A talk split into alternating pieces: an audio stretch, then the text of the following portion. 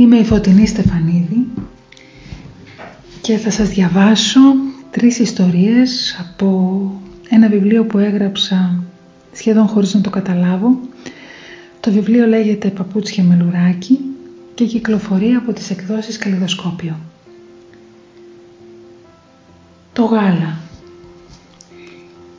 είναι πολύ αδύνατη. Πριν κοιμηθεί το βράδυ να της δίνεις ένα ακόμη ποτήρι γάλα είπε σε αυστηρό τόνο η γιαγιά στη μάνα. Και από την άλλη μέρα άρχισε η εφαρμογή. Δεν έφτανε που το πρωινό γάλα κατέβαινε με το ζόρι, να και το βραδινό. Πρώτο βράδυ, δεύτερο, το τρίτο βράδυ φύγαν όλα μέσα στο πάνινο καπέλο του πατέρα που βρέθηκε πρόχειρο εκεί κοντά. Κοιτάχτηκαν πεθερά και νύφη.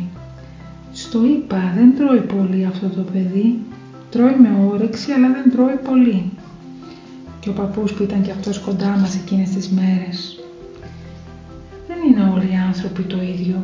Υπάρχουν ψηλοί, κοντοί, χοντροί, αδύνατοι. Ναι, γι' αυτό και σε έλεγαν μπακαλιάρο, μουρμούρισε η γιαγιά μου και πήγε στη γωνιά της. Η κουβέντα έμεινε εκεί και το γάλα περιορίστηκε στο πρωί. Όλα υπέροχα στο πρωινό της επόμενης, εκτός από το άτιμο το γάλα που το έφερνε μάλιστα με το γαϊδουράκι ο γαλατάς και το έβραζε η μάνα μου σε μια φαρδιά αλουμινένια κατσαρόλα. Τελευταίος σέρνεται στο τραπέζι το ποτήρι μου και με περιμένει. Περιμένω κι εγώ. Κοιτάζω δεξιά αριστερά. Ο αδερφός μου στο σχολείο. Η μάνα μου στον κήπο. Ο νεροχύτης φαντάζει στα ύψη. Άσε μη γίνει καμιά στραβή. Ναι, το βρήκα. Εδώ θα το κάνω. Στο ακριανό σιρτάρι του νεροχύτη. Εκεί που βάζει ο πατέρας ό,τι δεν θέλει να πετάξει μήπως και του χρειαστεί. Από παλιά ντουί μέχρι μπουκαλάκια άδεια και ξεραμένα πινέλα, κουτιά από βερνίκια, στραβές πρόκες, χρησιμοποιημένες κορδέλες, κρίκους, βίδες, μπαταρίες, καλώδια. Εδώ. Βλέπω τη μάνα μου έξω να φυτεύει μια ντάλια. Αδειάζω το γάλα Κλείνω το σιρτάρι. Τόσο απλό. Την άλλη μέρα πάλι. Και την άλλη και την άλλη. Κάθε μέρα. Περνάει πάνω από εβδομάδα. Τι βρωμάει βρε παιδί μου, ο πατέρας την Κυριακή. Μέρες μυρίζει. Τίποτα, όλα είναι καθαρά. Κάνω άλλη δουλειά, η μάνα. Αρχίζει το ψάξιμο. Ανοίγονται τα πάντα. Παίρνω τις νεροπογιές και τρέχω παραμέσα. Ακούω από την κουζίνα πάταγον σιδερικά, χαμός γίνεται. Ακολουθεί νερό με το λάστιχο και μουρμούρα, τρελή μουρμούρα. Μα ήθελα να ξέρα τι είναι αυτό που πραγματικά θα ήθελες να φας με όλη σου την όρεξη, έρχεται η μάνα μου δρομένη. Ένα δωμάτιο γεμάτο όσα πάνω με ψαροκέφαλα. Τη απαντάω και τρέχω στο ανθισμένο πεζοδρόμιο να γλιτώσω από τη φρικτή μυρωδιά της χλωρίνης που πρόλαβε και άφησε ανεξίτηλο ένα λευκό κυκλάκι στο δεξί μου παπούτσι καθώς πιτσιλούσε από τον κουβά του σφουγγαρίσματος.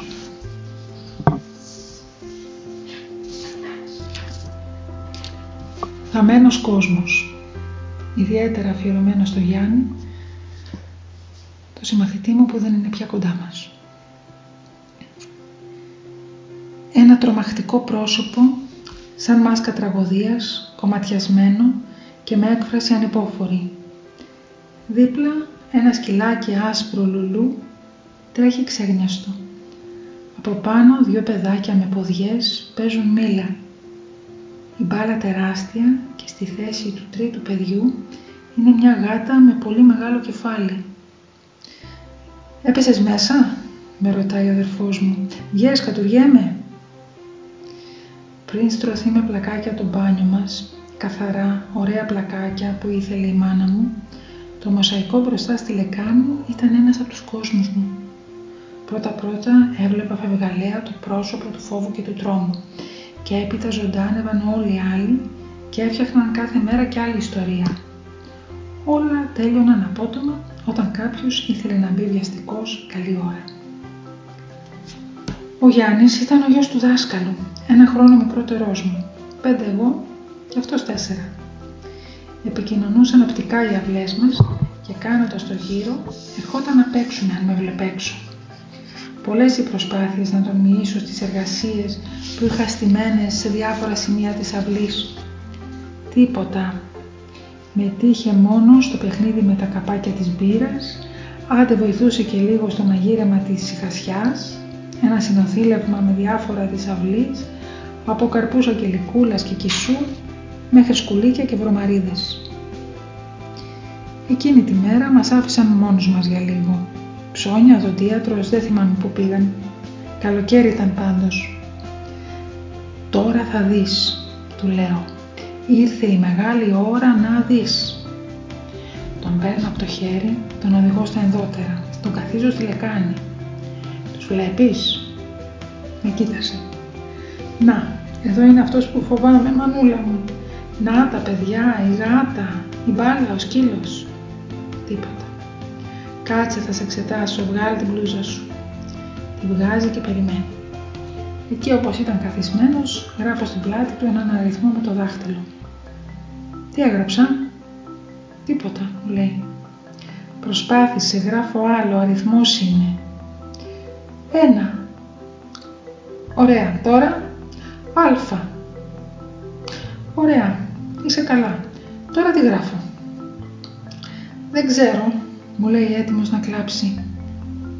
Τον φίλησα εκεί, όπως καθόταν στη λεκάνη. Το έβαλα στα πόδια. Στάθηκε. Έγραψε στον τοίχο κάτι με το δάχτυλο και έφυγε. Ξαναήρθε πολλές φορές.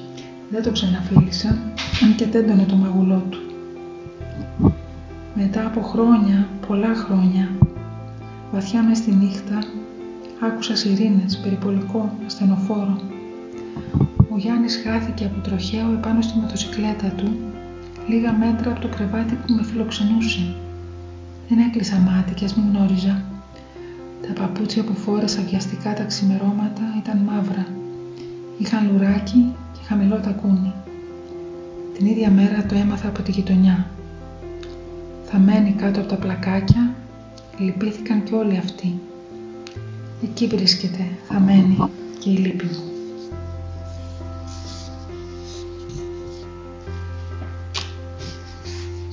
Μικρό, στενό καλοκαίρι.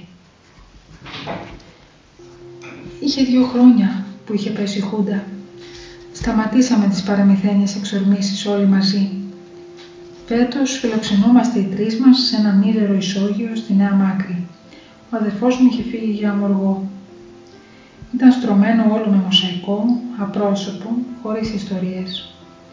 Ευτυχώς ο πατέρας πήρε μερικά τελάρα μαζί του.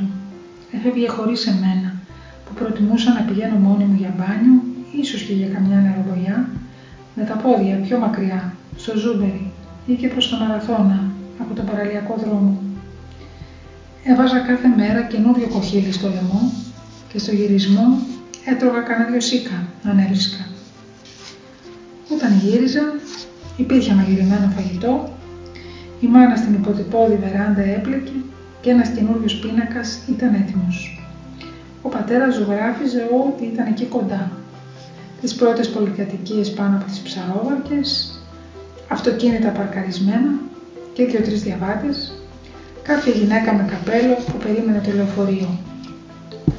Ούτε γραφικά σοκάκια, ούτε θάλασσες με πεύκα, ούτε κάστρα. Τα μεσημέρια, μετά το φαγητό, με έβαζε να του ποζάρω. Λίγο και πάλι. Εκείνος ήθελε μετά να ξαπλώσει και εγώ να πάω στην πλατεία που έβραζε από τη ζέστη να δω τις εφημερίδες. Τι λέγαν σήμερα για το χώρα στο Αιγαίο. Ήθελα και κάτι άλλο Εκείνη την ώρα ένας ξανθός νεαρός τέλειωνε τη δουλειά του. Μπογιατζής. Περίμενε στη στάση. Είχε γαλανά μάτια. Με κοίταζε και τον κοίταζα. Μετά από δέκα μέρες που μείναν όλο και όλο, μας το παρουσίασε. Είναι το μοναδικό πορτρέτο με λάδι που μου έφτιαξε ο πατέρας. Ένα ωραίο πορτρέτο. Την άλλη μέρα ετοιμαζόμαστε για Αθήνα. Τους έφαγα να φύγουμε με το μεσημεριανό δρομολόγιο τάχα για ένα τελευταίο μπάνιο. Ήθελα να δει ότι φεύγω. Να δει μόνο, γιατί δεν είχαμε ανταλλάξει ούτε μία κουβέντα. Το πορτρέτο δεν είχε στεγνώσει ακόμη. τα υπόλοιπα τελάρα δεμένα, μια μικρή βαλίτσα και το καβαλέτο, όλες οι αποσκευές μας. Η κιθάρα ούτε καν. Το άλλο έργο το κρατούσα εγώ, ελεύθερο, στεγνώνει. Σε λίγο φάνηκε. Μπαίνουμε μαζί στο λεωφορείο.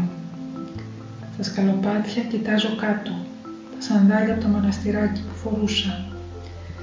Συνειδητοποιώ πως είχα καιρό, χρόνια, να φορέσω τα παπούτσια με το λουράκι. Πως είχε χρόνια ο πατέρας να σχεδιάσει την πατούσα μου στο χαρτόνι. Σηκώνω το βλέμμα.